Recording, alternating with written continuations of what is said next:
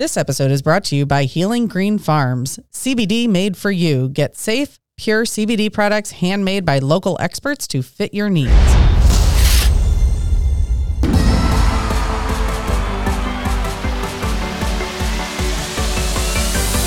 Thank you for listening to the Girls Who Do Stuff podcast. Visit girlswhodostuff.com. You probably shouldn't Google that. Hello and welcome to the Girls Who Do Stuff podcast. I am Jenny Midgley. And I'm Sarah Madras. And this is a show where you come as you are with the courage to speak up and tell a better story. Boom.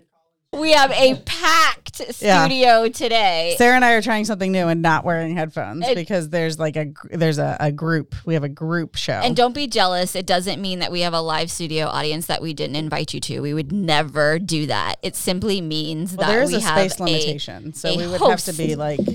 A gaggle of gentlemen in the studio today coming at you. It's what a group of a murder of crows. I was gonna say you choose geese. I don't know. Sarah invites woke men on only, and my and somebody, and then usually the question is, what's a woke man? And I say that means you're not a douchebag. We also appreciate that. I was now that I've You can give the full definition. Because Jenny's like, it means you're not a douchebag. And I'm like, no, because we wouldn't even associate because that's a general definition that most people will understand. Any douchebag, male or female, would not be on the show. And so what is a woke man? It is somebody who has a level of emotional intelligence, who possesses empathy and a willingness to grow, and is on the personal growth journey. Not a douchebag. But there are some people in the world who are not on the personal growth journey, or who are not having growth mindset. They're not douchebags. Okay. They're just not like woke.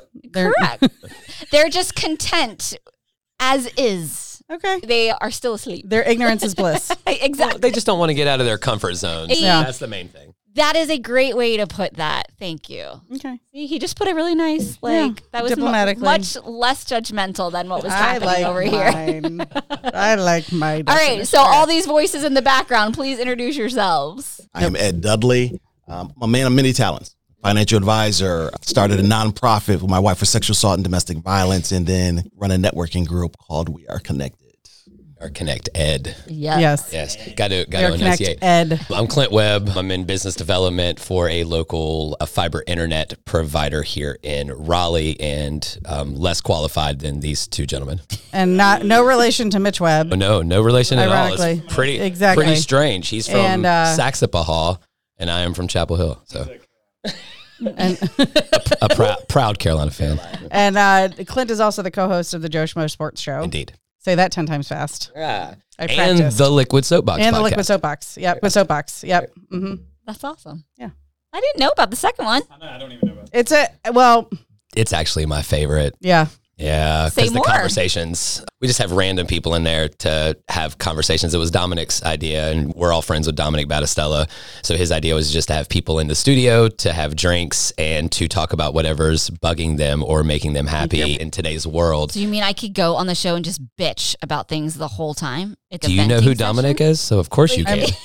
I was like, wait, how have we not been on the show yet? How have we not been invited to be on the show yet? No, we have not been invited. And now they've both been on our show. So we can... That's it. No, it's happening. Show's over. It's happening as soon as... Fuck out. Dominic has been hiring...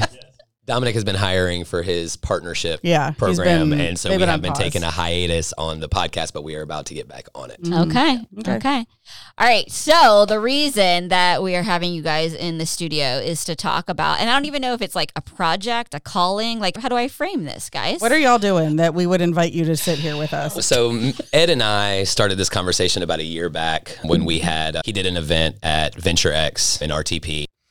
And him and I had a long conversation afterwards just about mental health and how guys don't have a comfortable space to talk about things that guys aren't allowed to talk about. Has been drilled in our heads since we were young kids that don't cry, don't talk about your feelings, suck it up, put some tussin on it, right? Put some tussin on it. That's a Chris Rock thing I think that's a Chris Rock statement, but it's no, guys don't have spaces to talk about feelings, to talk about things that are happening in their relationship, be it from the emotional side to sex, to friendships, relationships in general, just everything. And Ed and I and Mitch did our first meeting at Rayda Mills space in downtown, which is an amazing space. I'm sure Ed will talk more about that.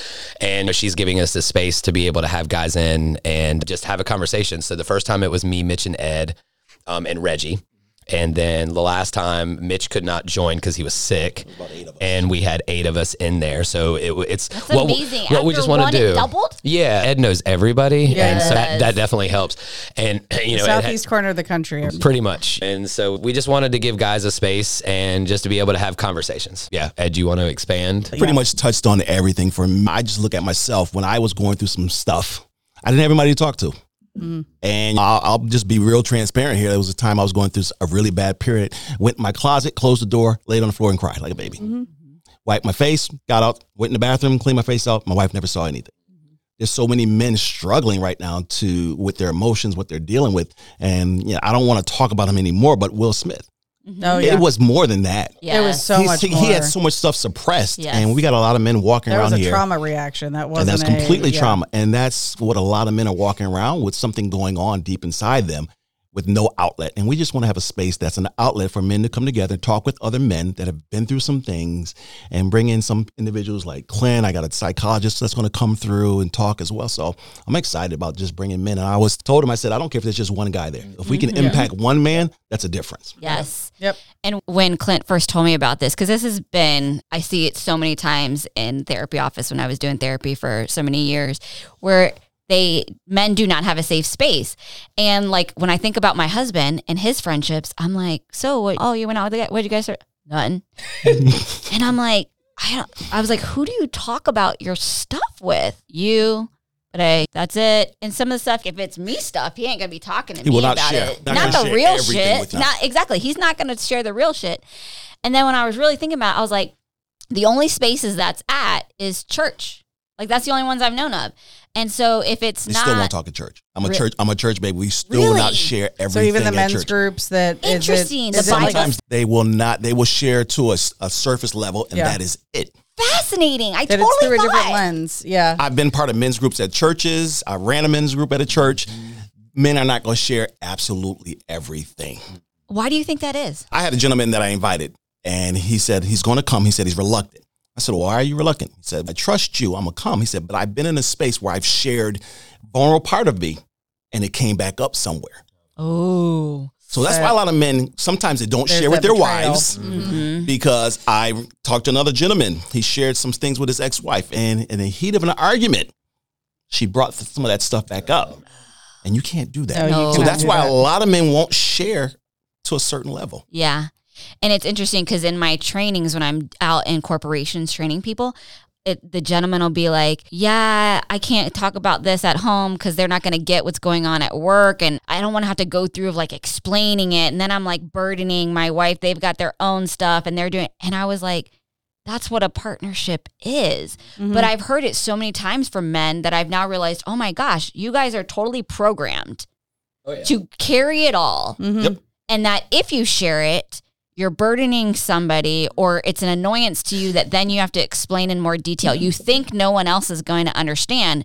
So you have all those preconceived notions. And so you're just like, fuck it, I'm going to eat it and not think share. Of Atlas. You remember the picture of Atlas? Oh, yeah. He's got that world on his back. Yeah. That's how a lot of men are walking around right now. It's a lot of it is the provider notion. And so we're supposed to be the providers versus and the protectors. Yep. And so if we're protecting, then we're protecting everything, feelings included. And so if we sit there and have this conversation with our significant others, that the real conversations were like, okay, so we're going to hurt somebody's feelings. So how about we'll just back off a little bit and share maybe just a tiny bit of it. But we're just trying to give guys just a space. Yeah. Right? And I think it's one of those things that Sarah sees it in therapy. I see it with my marketing clients. I've had grown-ass men that I finished talking to, and I sat in my car and cried.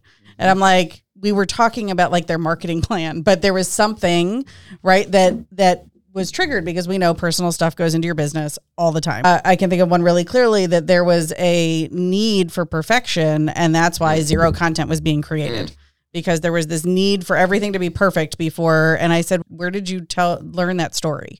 that everything needed to be perfect. Like, where did you start in your business journey? It turned out it was the second client he ever had who kept coming back with reasons why the job wasn't done. Job wasn't done.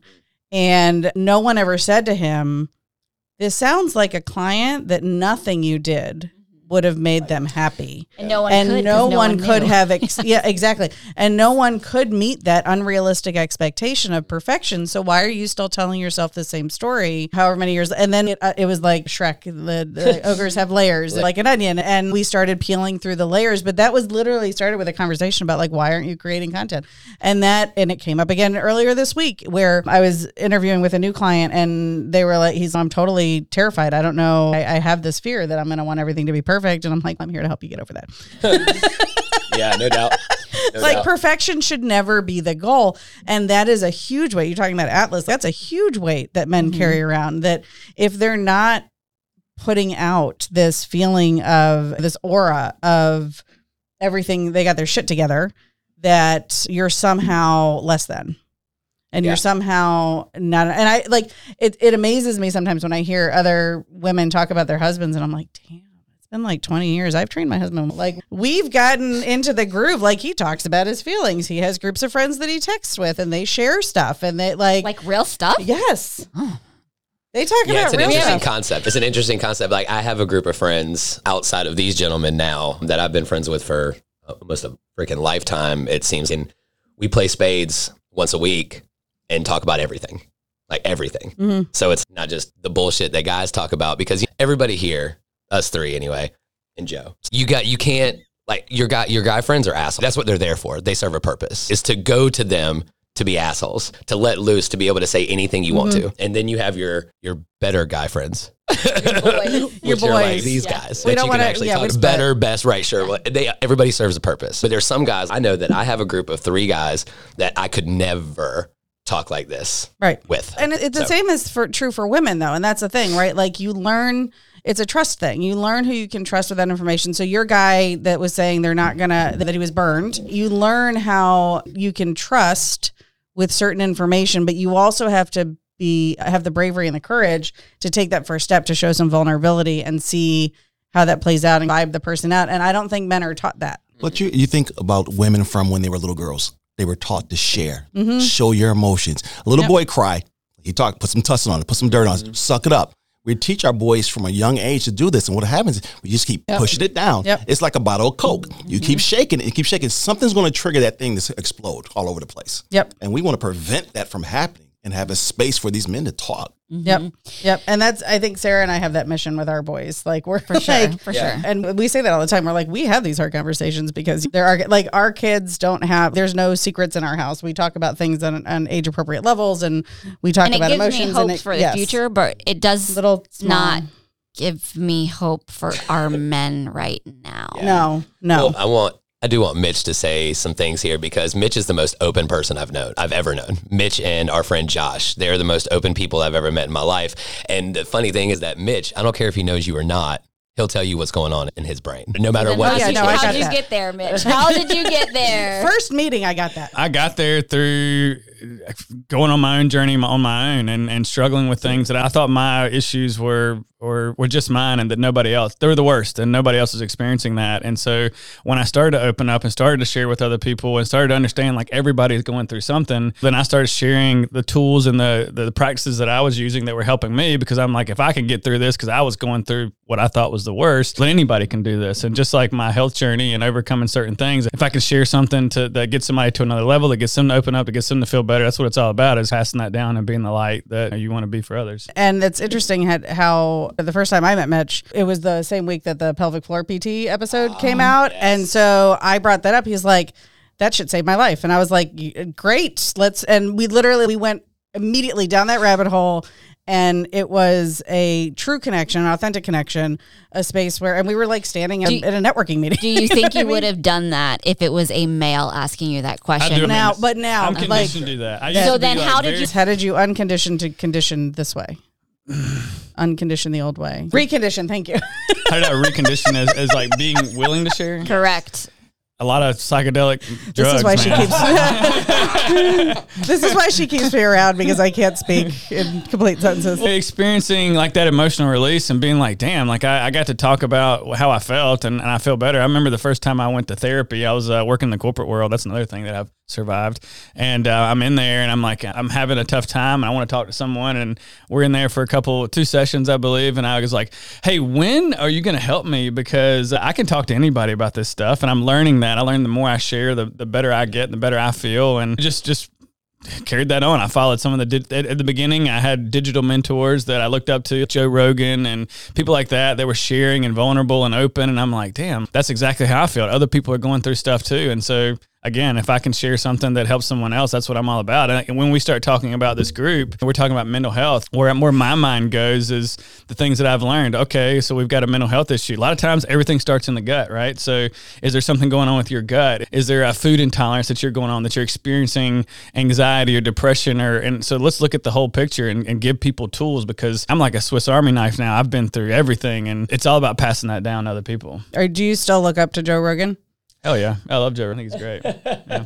I was like, Jenny is now heartbroken, and she's going to need a few minutes over here. I mean, Joe's not for everybody, right? We're gonna keep going over here while she processes her emotions. It's like anybody else, right? Like, you got to look at it with the good and the bad. And like, there's things that I don't agree that Joe. I'm not like, Joe, everything that comes out of Joe's mouth is like the Bible to me, but like I love when he talks about health and wellness. I love when he talks about MMA, and that's how I got exposed to health and wellness. Like I was following the guy that does Bulletproof Coffee, sipping on that right now. Yep. And I was really into health, and he was making changes with, hey, try this and this. And I'm like, man, I'm feeling like shit. And if I want to feel better, I'm willing to try anything. Mm-hmm. He goes on Joe Rogan, and now it opened up to a whole nother world of guys getting on and sharing their feelings and talking about what's going on. And some people, I don't agree with everything that Joe says, but I love him as a human being because he's open enough to talk to anybody. Yeah. What do you think men are most afraid of? Because what you said earlier about, to me, the courage...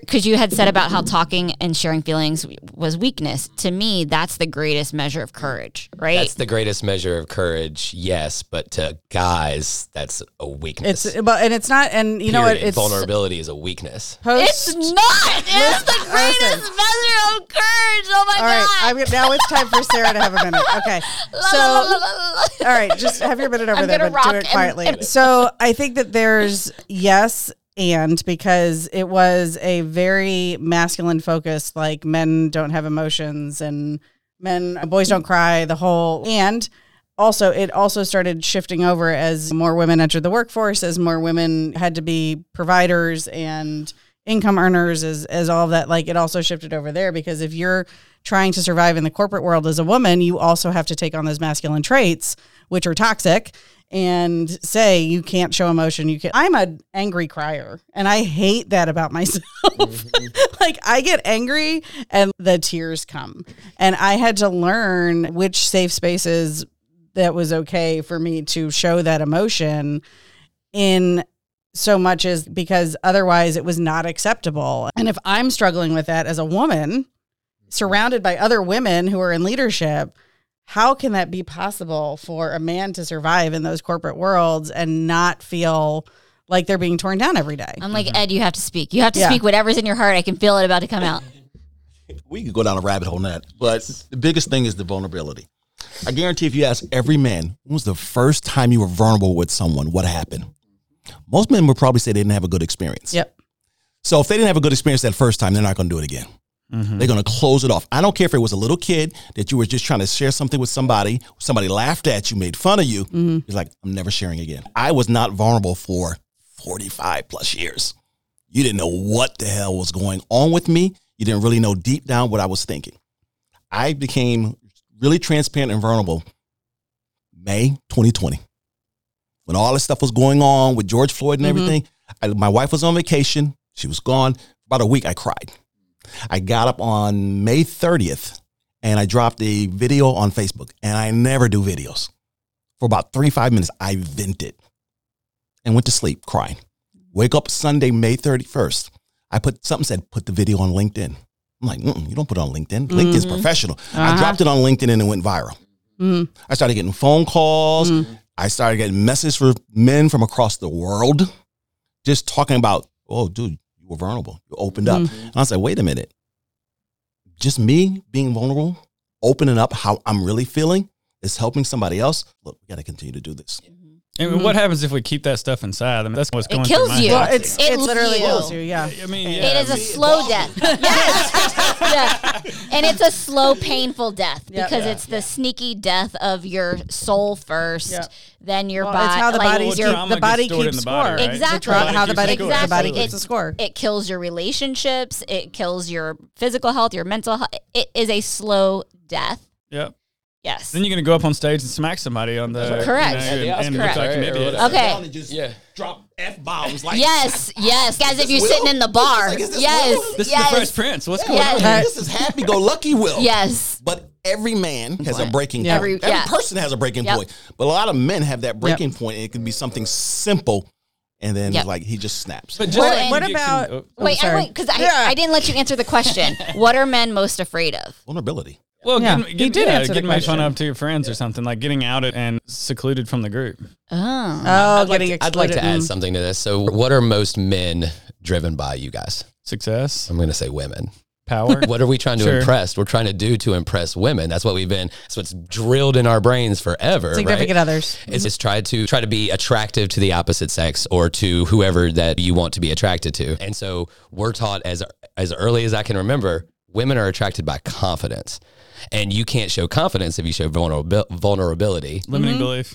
Right. I know. I'm like, it's the sexiest thing. This when you're vulnerable, I'm like, I agree with you. I like you right now. My wife could probably deal with a little bit less vulnerability. Can you chill out, bro? But we're taught that women love confidence and women love a strong man that's going to take care of them and be their provider and be their protector. And if we're crying, because you're brought up with all the fairy tales, we can't do that. Right. Life is not a Disney movie. It's not a rom-com. We're trying to change the narrative. Okay, so let me speak on that because I think it is the harmony of the two things. Because, yes, I don't want, if my husband was crying all the time, and like it's a spectrum, right? This episode? Yeah. Exactly. Like you do. You're like, yo, that's where the grow up, be a man, like this is fucking adulting, do the thing. I get that. But it's not an all or nothing thing. Let's just say in a world where it's like, okay, my spouse is crying all the time, and they're in a deep depressive episode.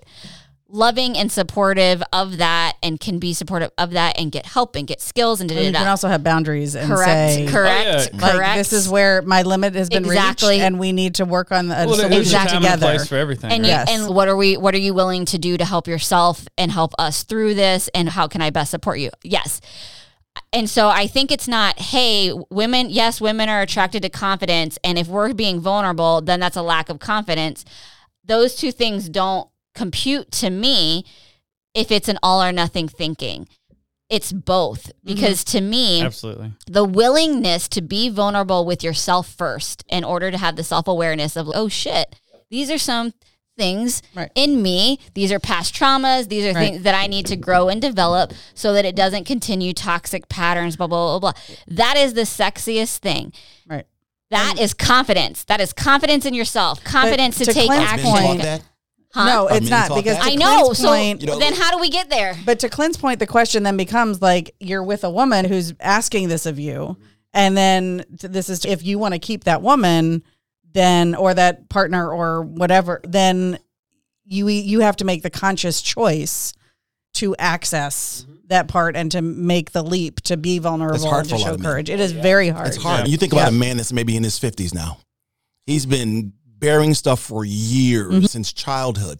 Now you want to ask him to unpack all that stuff? Oh, yeah. It's hard. You talking about the man crying all the time? That's the most courageous thing, though. That's why I'm like, I know. We're not taught that from a kid. No. Yeah. We're not. If you anything that you watch on TV, men, we're the superheroes. Every man in here is probably pitching himself as a superhero one time. Mm-hmm. Men, we are the superheroes. We're the strong ones. We don't break down. When's the last time you seen a superhero really cry? Oh, God, that would be amazing. Now that you just said that. Endgame. Avengers Endgame. I'm saying. But think about that would be amazing. At Tony Stark's funeral. Yeah, but think of all the movies we've seen with heroes. And we need Vin Diesel crying at the end of Fast and the Furious when the whole Paul Walker montage. Ed, my mind is right now. See, but that's the thing. We don't see that. And then our boys don't see these images. Our boys don't see our fathers being loving and crying and emotional. My dad loved him to death. I never saw my dad emotional. Mm-hmm. Never. Other than laughing real hard or angry. My dad cries at commercials. I was like, so, I know. It's my dad will cry now. Yes, that's, we grew up. That's old, so interesting about us, though, because I grew up with a dad like that, too. Right. It is very interesting that, I think that, and that was the unusual thing. Yeah. And it's interesting that I married the man that I did, given the stark contrast, let's say. Mm-hmm. That's that there so was interesting. At the time, that 20 years ago. That makes me nervous when I see a guy who's holding it in, and because that's scary. It's a ticking time bomb. It is. It's going to blow up. I'm like, are you okay, bro? Like, yeah, fine. Smiling through my teeth. Mitch, the toughest conversation you're ever going to have is with yourself. Oh, yeah. Whenever a guy decides to start this journey, the first conversation's with himself. Mm-hmm. Going into the unconscious. That's the conscious choice. Right. That's and you have to make a conscious choice. To sit in silence. So meditation is what really started this all off for me, like physical health and meditation. And I'm not the meditating guy. I'm the guy that always has to be doing something, right? I always have to be out and about. I have to be in front of people. I have to be up, walking around, doing something. And to sit down for 3 minutes was my first meditation. Oh, I couldn't close my eyes. The hardest thing I've ever done in my life. Like, you couldn't close your eyes? I couldn't close my eyes. No, because you have to. So the thing about meditation. I have to make the conscious choice to commit to meditation, which I'm not willing to do. Well, see, the couple things, Jenny, the things that help me, and I'm going to go with Mitch here with the digital mentors. I listen to a lot of Lewis Howes and a lot of Jay Shetty. Mm-hmm. And Jay Shetty was a monk. Yeah. He meditates for 2.5 hours a day. Yeah. Okay. Now, I don't know if I could ever get up to that point, but that's what that's called. The thing that you have to do. That's what I do in my car, though. But I think it's that you have to figure out what's the way that you can do it. However, you need to meditate and spend a couple of minutes with yourself is the thing that was told to me through these podcasts, where whenever you get a thought, doesn't mean you're not meditating anymore. You have to just let those thoughts go. Mm-hmm. Let them come, let them go. You just have to continue just to stay with yourself and to stay with those thoughts. Mm-hmm. And so what was coming up for you? First 3 minutes. How the hell am I going to sit through this? Mm-hmm. When is it over? Is this timer going to go off soon? Yeah. Right, I could be doing something right now. I'm going to count to 180, but am I going faster than the actual time goes? It's okay. Is it over yet? Okay. Is it over yet? Okay. Is it over yet? And then, so that's the thoughts that first started, Sarah. Right. But, what was your first breakthrough thought? My first breakthrough was actually getting past the 5 minute mark. Okay. So once I got past the 5 minute mark on like my third day, I was like, well, shit, I can do this. I could sit by myself and just listen to all of my thoughts in my head. I can do this. And then the next day it was 5.5 minutes. The next day it was 6 minutes. The next day it was six and a half minutes. Let me rephrase. What was your first most uncomfortable thought about you? Your first big aha. Oh, gosh. Am I good enough? I can take the reins on that one. Yeah. Am I good enough? Would have been mine. Like, how am I lucky enough to have everything that I have? And why am I lucky enough to have everything that I have? I think would probably be the most. You really think it's luck? Not now. No, not anymore. That's part of that growth, though. You know what I'm saying? Not everything's luck. If some things are meant to be, some things are luck, and some things you just work your fucking ass off for. Facts. You know what I mean? So, Mitch, what do you said you got yours? Yeah, I guess to go back to the very beginning, because I've been meditating for 10 or 15 years now, and I remember I had so much anxiety. That's why I got into twirl. I had some head injury, started having panic attacks and anxiety. Didn't know what that was, actually. Went to a doctor, and they wrote that word down for me, anxiety. I went, what the hell is that? And I remember hearing about meditation and trying to close my eyes, and a minute was probably, and I was terrified to be alone in the dark with my eyes closed, in the dark as in closing my eyes with my thoughts. Now, over time, that became and still is one of the most therapeutic things I've ever done. And so there was a time when I was trying to quit my job with my family in the corporate world where I was making a lot of money. It's a big business that I was going to take over, and the road was paved. And everybody looking at me thought I had the perfect life and perfect job. And inside, I was dying, and I felt guilty because of that. And so for me, psychedelics were the thing, like mushrooms. And so I remember going to a concert, Widespread Panic, some of my favorite bands, and I had a macro dose. This was not a micro dose. The irony is abundant right there. Yeah. Exactly, it is. So I remember being at that show, and I took a ton of mushrooms, and I was sitting up front, and I started having that panic that I'd overcome for the most part at that point, and I'm like, not tonight. And so I started just working my dancing and getting excited and loving everybody, and then I busted out of it, and it was like the most amazing thing. I'm like, holy shit, I just got out of jail. And I remember feeling connected to everyone and everything, and I'm like, there's more to this life than me working at this company, and microdosing, it just came out. And so I did like a 6 to 8 week, every 3 days. That's the Paul Stamets protocol. Every 3 days I would take a subperceptual dose, meaning something that doesn't make me necessarily feel like I'm losing my mind, but I would think differently, just like a different angle of perception. And for 20 minutes twice a day, And I got these three messages. And the first one was like, hey, man, like, you got to breathe. And they seemed like very simple and something that I would be like, yeah, that's everybody knows that. But for me, it was profound. And I was like, you got to breathe. Take a deep breath. And a couple of weeks later, it was like, hey, you react to everything in your life. You got to chill out, man. Like, just quit reacting. Like, just watch and be the observer. That's what meditation is. And eventually, the last one was I would start seeing these triggers of these people and these things and these events in my life in the corporate world that would trigger me. And then I would laugh at it. These are silly. These are funny. This is not you. This is not your path. Like, I wanted to help people. I didn't know how I wanted to. So I remember being in a meeting with this person that I had a vision and having them trigger me. And I felt my whole energy get pushed back, pushed out of balance. If we like, boom, just go backwards. And I caught myself and I went, not today. And I just started smiling at them. And I was like, I'm going to quit. And I remember going in to see my dad, and I wore tennis. This is how bad our relationship was at the time. I don't even know if he knows this, but sorry, Dad, if you're hearing this. But I go. I apologize to my mom at least once an episode. You're not sharing enough if you don't. And I had my business suit on and my tennis shoes because I was like hoping that he was going to say what and try to fight me, and we're going to go at it right there. He said, I love you. I'm going to support you, whatever you do. Best decision that we've ever had. Now we're so much better because of it. But I continue to get those messages and I could go on for days about this, but meditation is not necessarily to get good at meditating, it's to get good at life. I think it's also getting good at being open to receive the messages. Like when you and I joke about meditation, it is very hard for me to compress my mind. I find that disassociating is much more helpful to me than like the traditional meditation. So we can spend a whole other episode talking about dissociation versus whatever. But the thing of it is that when you make that shift, when you make that decision that you're open to change, you're open to seeing things another way, you're open to receiving those messages, that's when you're going to see, and the pieces will start to fall into place of like, you made the conscious decision because you were having panic attacks, that this was an uncomfortable way to live. And you no longer wanted to do that. So you went and sought help. Yeah. But I can say from even my own thing, like the last time I restarted my antidepressants and all that, it took me a year from when I recognized that I needed to be back on them until a year later when I actually went and sought help. And that was my Will Smith slap moment. Like I freaked out at the receptionist at the doctor's office because... And I walked back in and I was like, I am so sorry. I should not have spoken to you that way.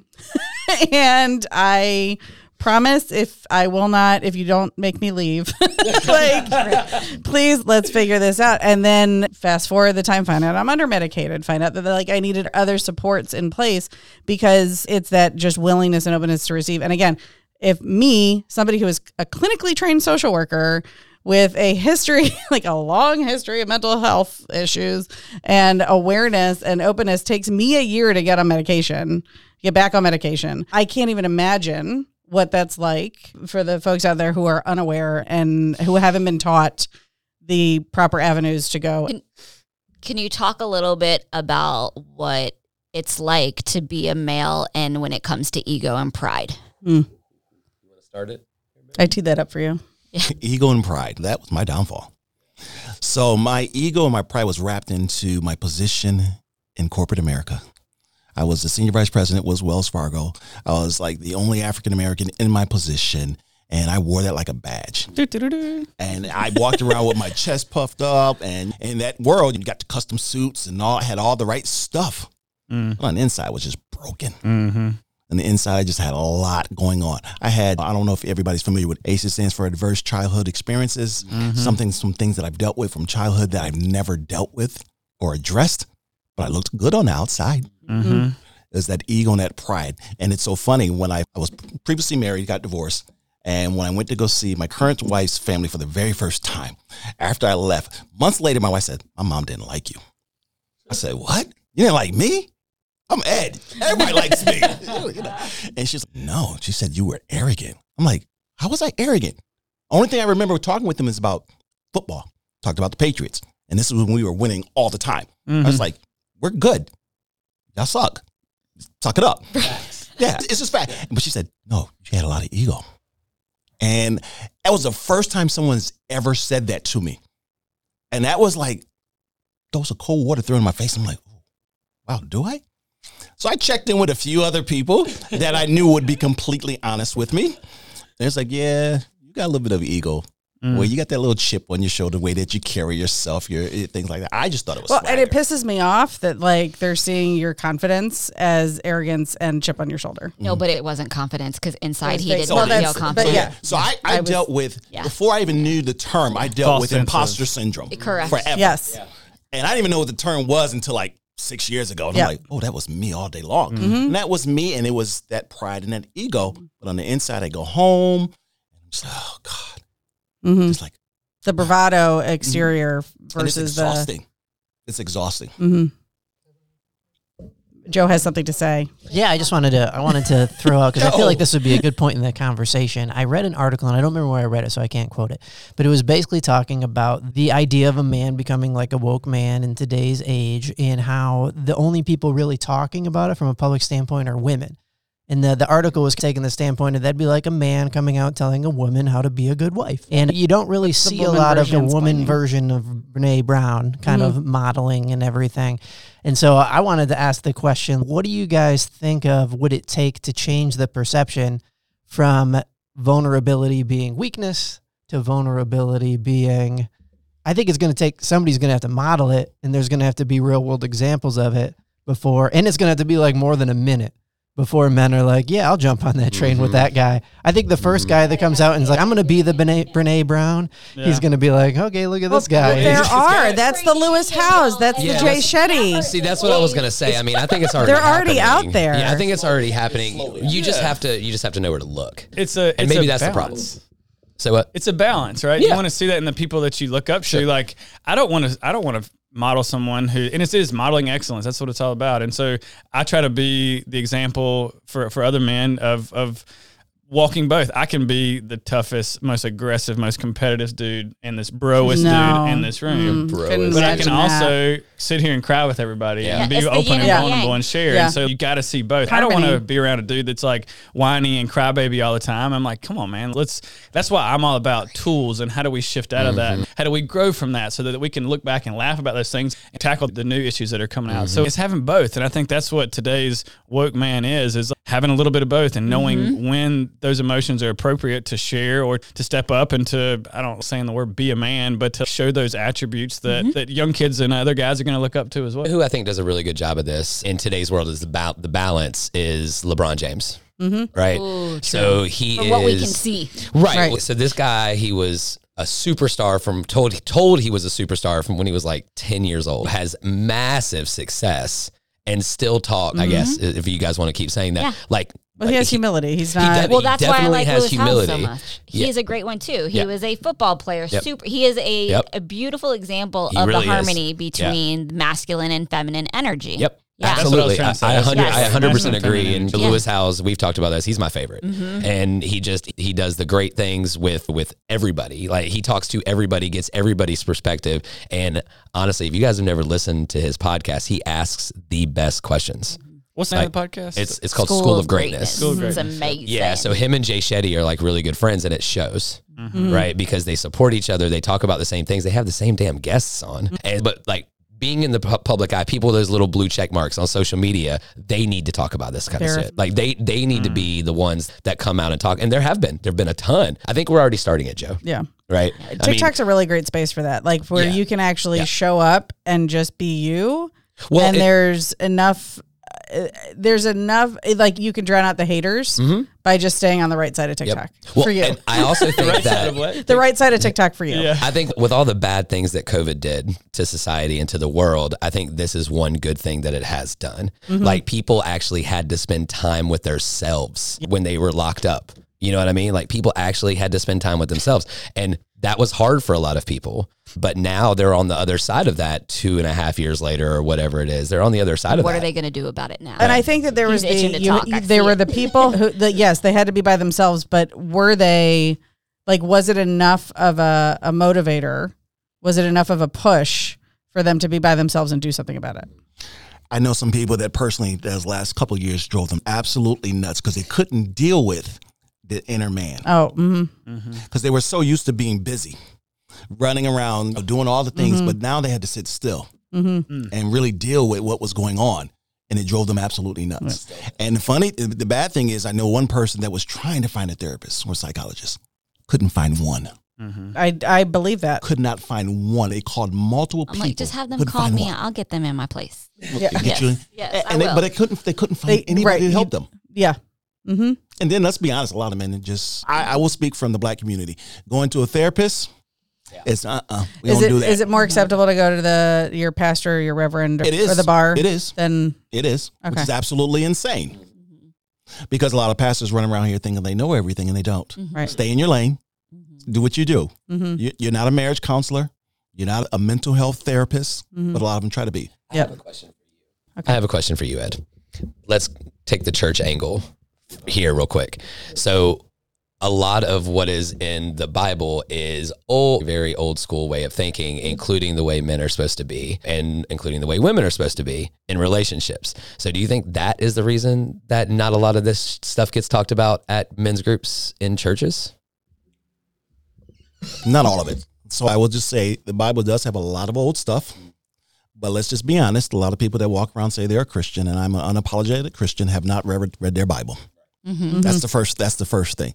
But I just think it's just the way men are brought up, mm-hmm. especially black. I'm speaking from a black man's perspective. Don't cry.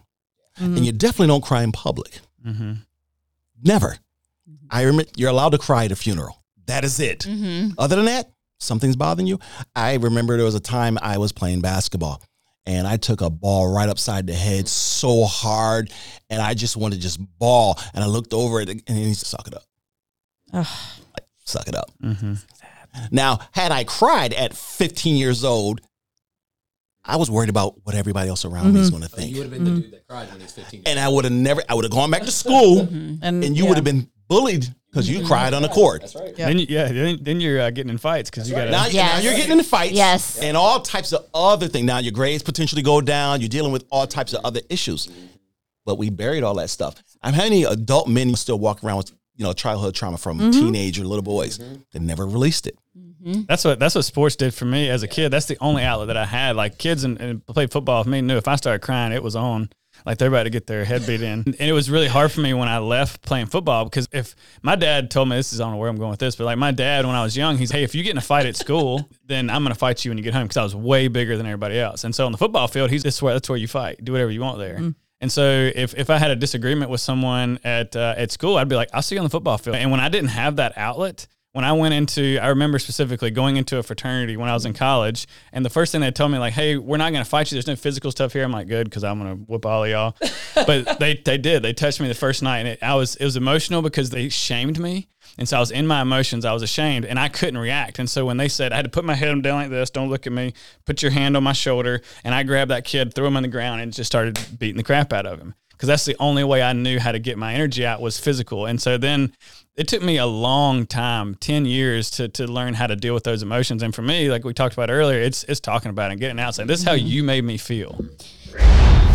We would like to thank our sponsor, Healing Green Farms, and they grow CBD. Let me tell you, CBD has been giving me the best sleep for like the last 2.5-3 years.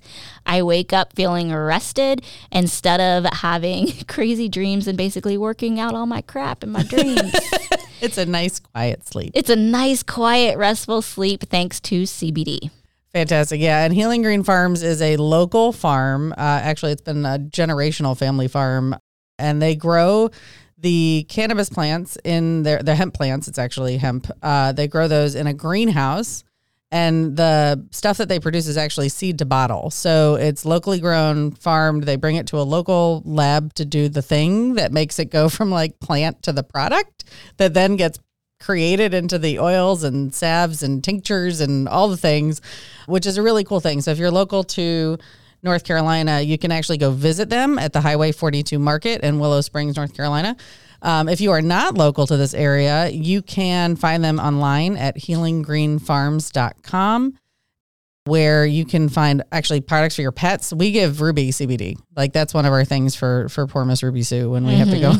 She needed some help for a little while. Yeah, the pet CBD is awesome. So visit healinggreenfarms.com, healinggreenfarms.com. You can also find them on Facebook and Instagram. And you can also visit the Highway 42 Market in person and see what's happening at the market on Facebook and Instagram as well. They have a bunch of vendors that they bring in. They like to support other local small businesses. They have fresh produce, and we are grateful to them. So thanks to our sponsors, Healing Green Farms.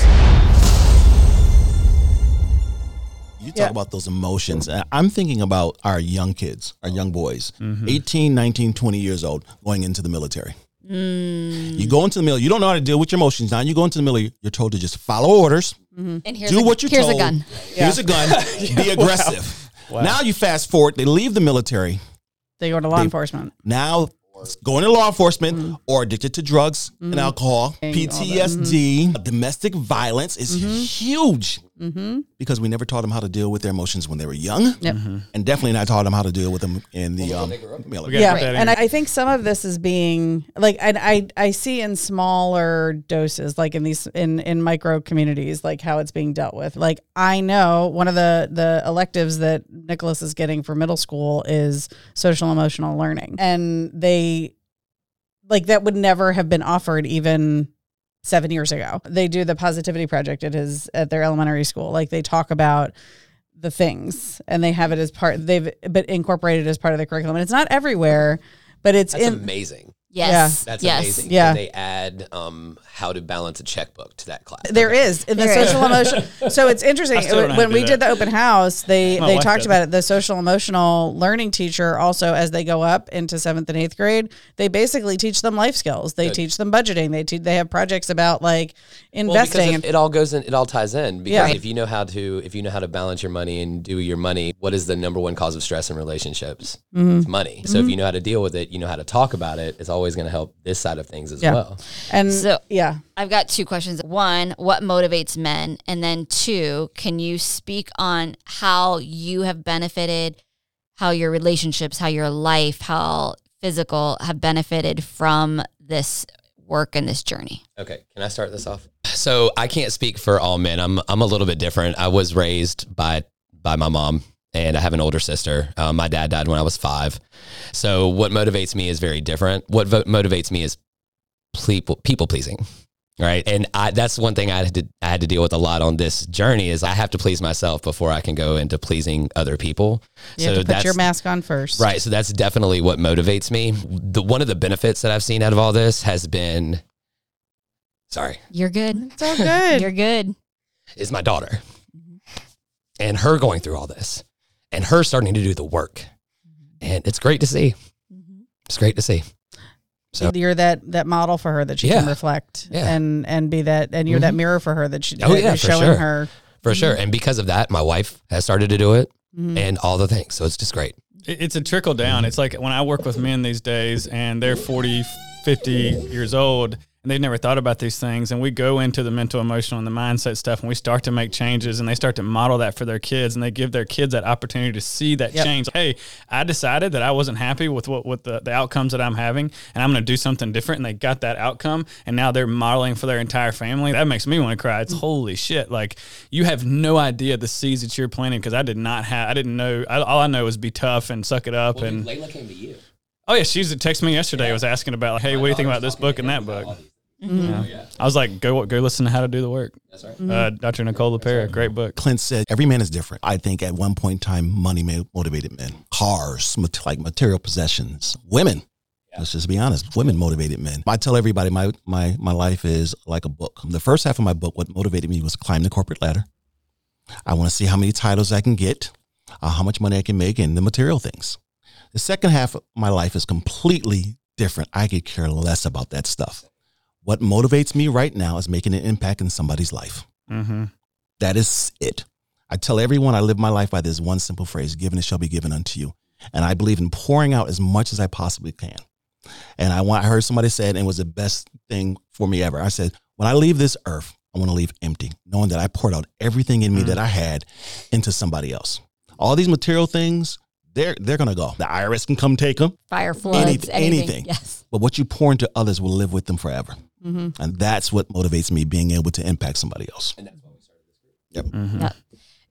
Yep. Let me piggyback on that a little bit too and just say, like, when I was in the corporate world and all my friends, I was 25 years old, making, you know, a couple $100,000 a year, and none of my friends had money, and I'd be like, you want to go do this or do that? And they'd say, I can't. I'd be like, you're on scholarship this weekend. You come with me. And they thought I was, I like it. They thought you were the big shit. Yeah. And I thought I loved it. And I had money and my, and it's a cyclical thing, because then your friends are validating for you that this is what defines success. So Ed's talking about his the first half of the book being about those tangible measures of success, the money, the car, the, what you can do for your woman, what you can do for your partner, what you can do for the trips, the whatever, those tangible things that we're all taught are the pillars of success, for keeping up with the Joneses. Yep. And it was funny because I felt guilty because I was so unhappy. I was dying on the inside. And I remember going to see people in jobs that weren't making a lot of money. I remember going and seeing a barista who's happy. And she's pouring coffee and she's just buzzing around. And I literally would start crying because I'm like, I want what you had. I just want to be happy. I want to leave this so bad. And just like Ed, like transitioning from, now I've left my job. I'm definitely happier. And I'm starting to see success with my health, because I was never going to heal in that environment. And when I started to heal, I was like, man, I want to get back. If I can do this, anybody can do this. And that's why I'm going to sit down. I'm going to pour into you. Because people thought I was the man. People thought like I had everything. And I'm like, let me tell you what I got going on, bro. Let me tell you what's helped me. And let's figure out how you can do the same thing. Yeah. I was watching, I can't remember what the episode was, it was something on Netflix, and this happened a lot in couples counseling when I was a couples therapist, is they would go through the journey as couple. They have their own individuals, but then they have their couple journey. And they would be like, our relationship has improved. My relationship with my kids has improved. My sex life has improved. And then we were watching that Netflix show. It was all about, they were doing basically tantric sex where you're not touching. And the guy was like, I had only known that sex was penetration. And I've never experienced anything, like he was crying when he was talking about it. He's like, I didn't know that a sexual experience could be this good until I came to this workshop and allowed the therapist to walk them through this. And now it makes me so sad and breaks my heart for everybody else who's out there and is never going to have this experience, is never going to feel this level of connection and intimacy and euphoria. It's part of the letting go. So you let go, you're going to feel all the things. When you're tensed up and when you're trying to be perfect all the time, you don't feel the things, right? You don't allow yourself to feel the things, I guess. That whole you feel different things. So have you guys experienced, like, how has it benefited in your relationships? Have you experienced that? Is it like, sex is better, relationships are better? The number one thing here is communication. So everything else stems off the communication. So the sex is better, the everything is better when the communication is better. When you can talk about things, when you know how to talk about things. So it's like the number one thing that I learned, and the thing that has helped my relationship more than I could ever imagine, was stop using you statements. It is the number one thing that I would recommend to anybody out there. You did this, you did that, you did this. Stop that shit. Figure out another way to form a sentence. It is really not that difficult.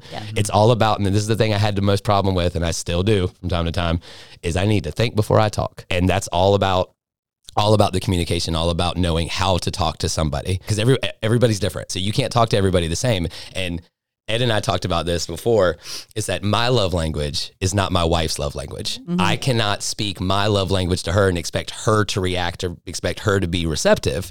I have to speak her love language in order for her to be receptive. We just talked about that on the episode we did with Scott Moore when we did the Colby, because Joe had pointed out, if people would just take these assessments and ask the other person what instead of taking the assessments for you, ask the other person what their results were, so that you can then communicate better with them. Well, see, mine is quality time and physical touch. And I try to show my wife love that way.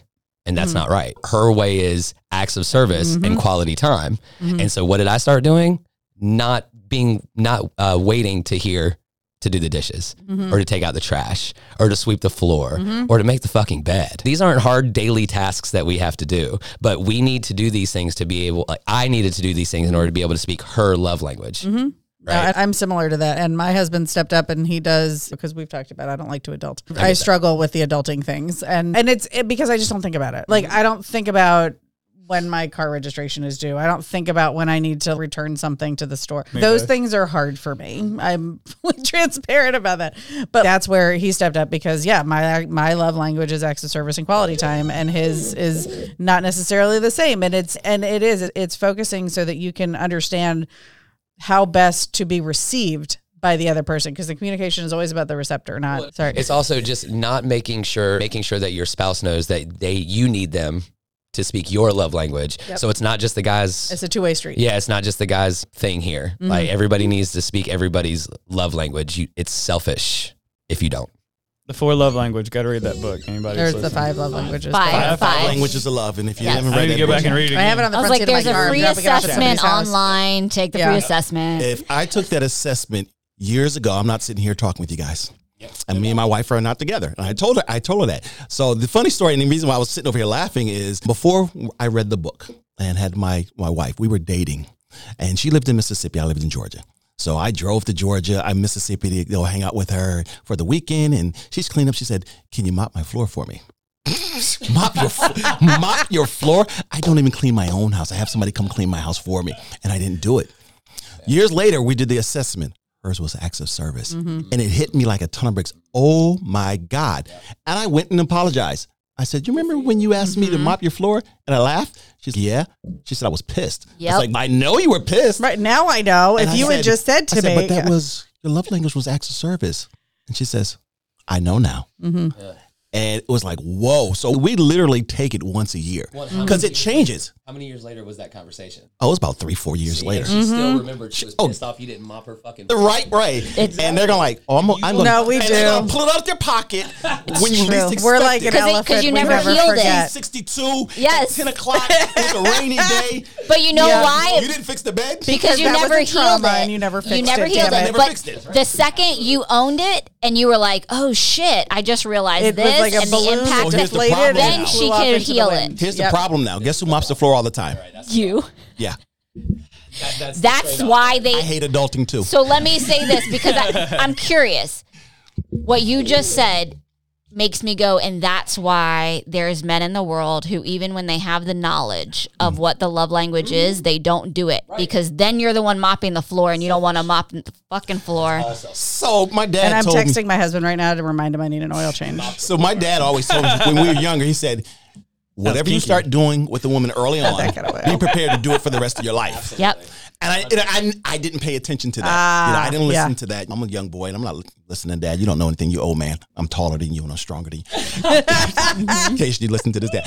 But I didn't listen to him. And I started doing things with my wife, and years later I figured out, how the heck am I? Why am I doing all the laundry? I'm like, I'm doing the laundry and I'm folding the laundry. What are you doing? But I don't keep score anymore. Mm-hmm. That was a bad thing. Keeping score is horrible. Yeah. Thank you. Do not do that, because I did that in a previous relationship. I did this. How'd that work out for you? What are you doing? Yeah. Oh, I'm divorced. You're not doing this. You're not doing this. I'm doing this. And, oh, God, by the way, you're an at-home mom and you're not doing.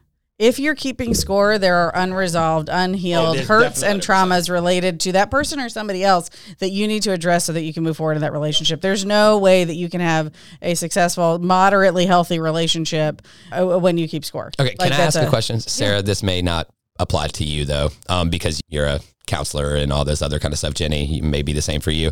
Since I've been doing this work, my love languages have changed a bit. Mm-hmm. My wife's love language has changed a bit. So now it's not acts of service is number one. It's quality time is number one.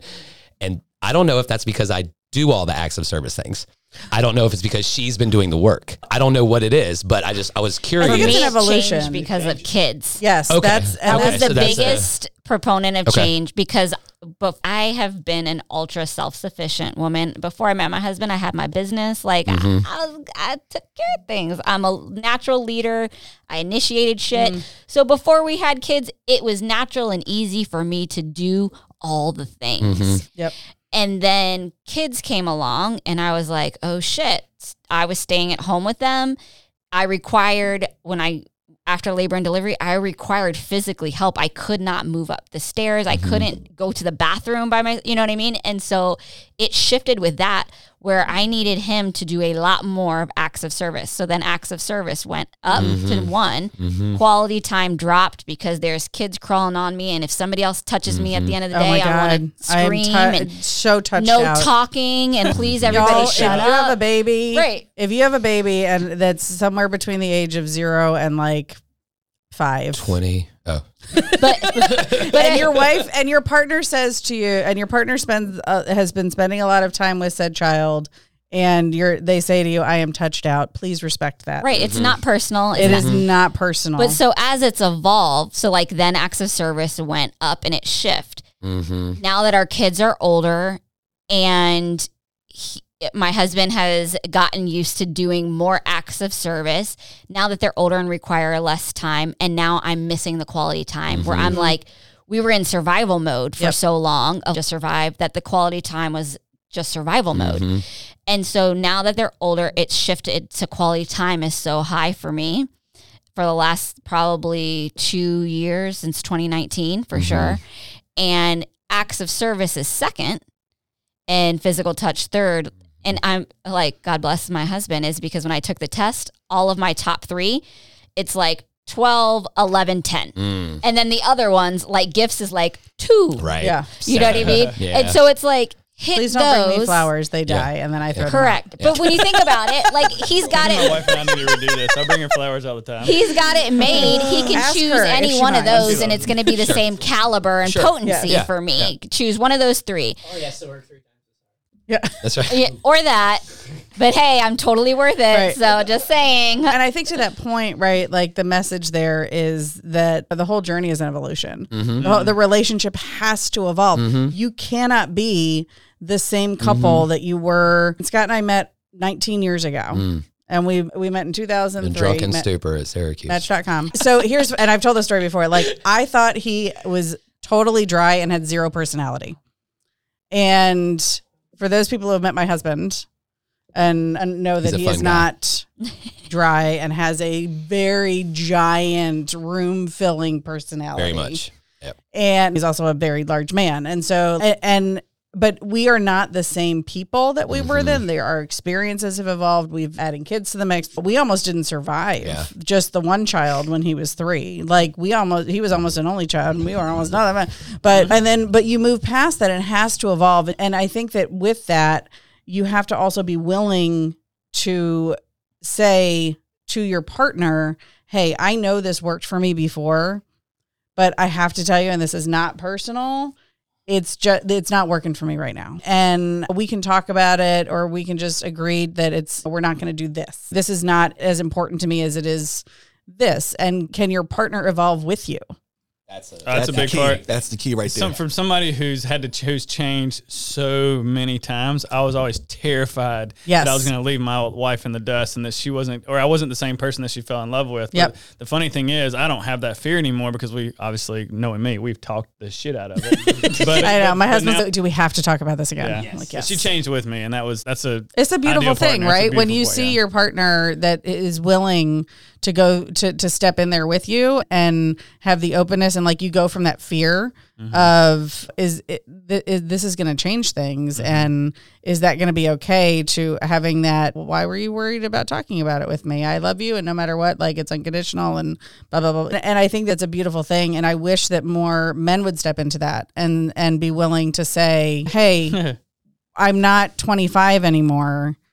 I'm in a different space in my life. And one of the most eye-opening things for me was when Scott left the corporate world to go into entrepreneurship. That was a huge risk for our family. And when he told me about the opportunity, my immediate response was, okay, how much and when can we do it? And he was like, whoa, I was not expecting you to say that. And I was like, why not? Why, you've been seeing me on my entrepreneur journey. Why wouldn't I support yours?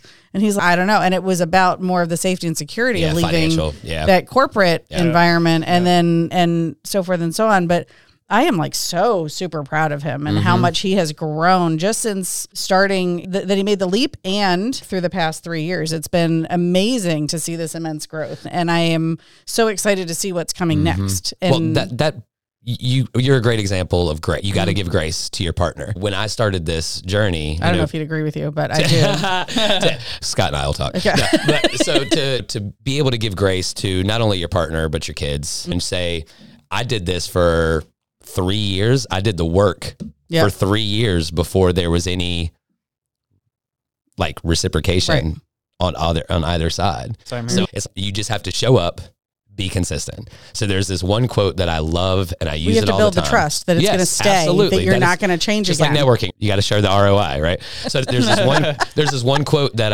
I love, and it's by Ryan Serhant. He does $1 Million Listing in New York. So he has this one quote.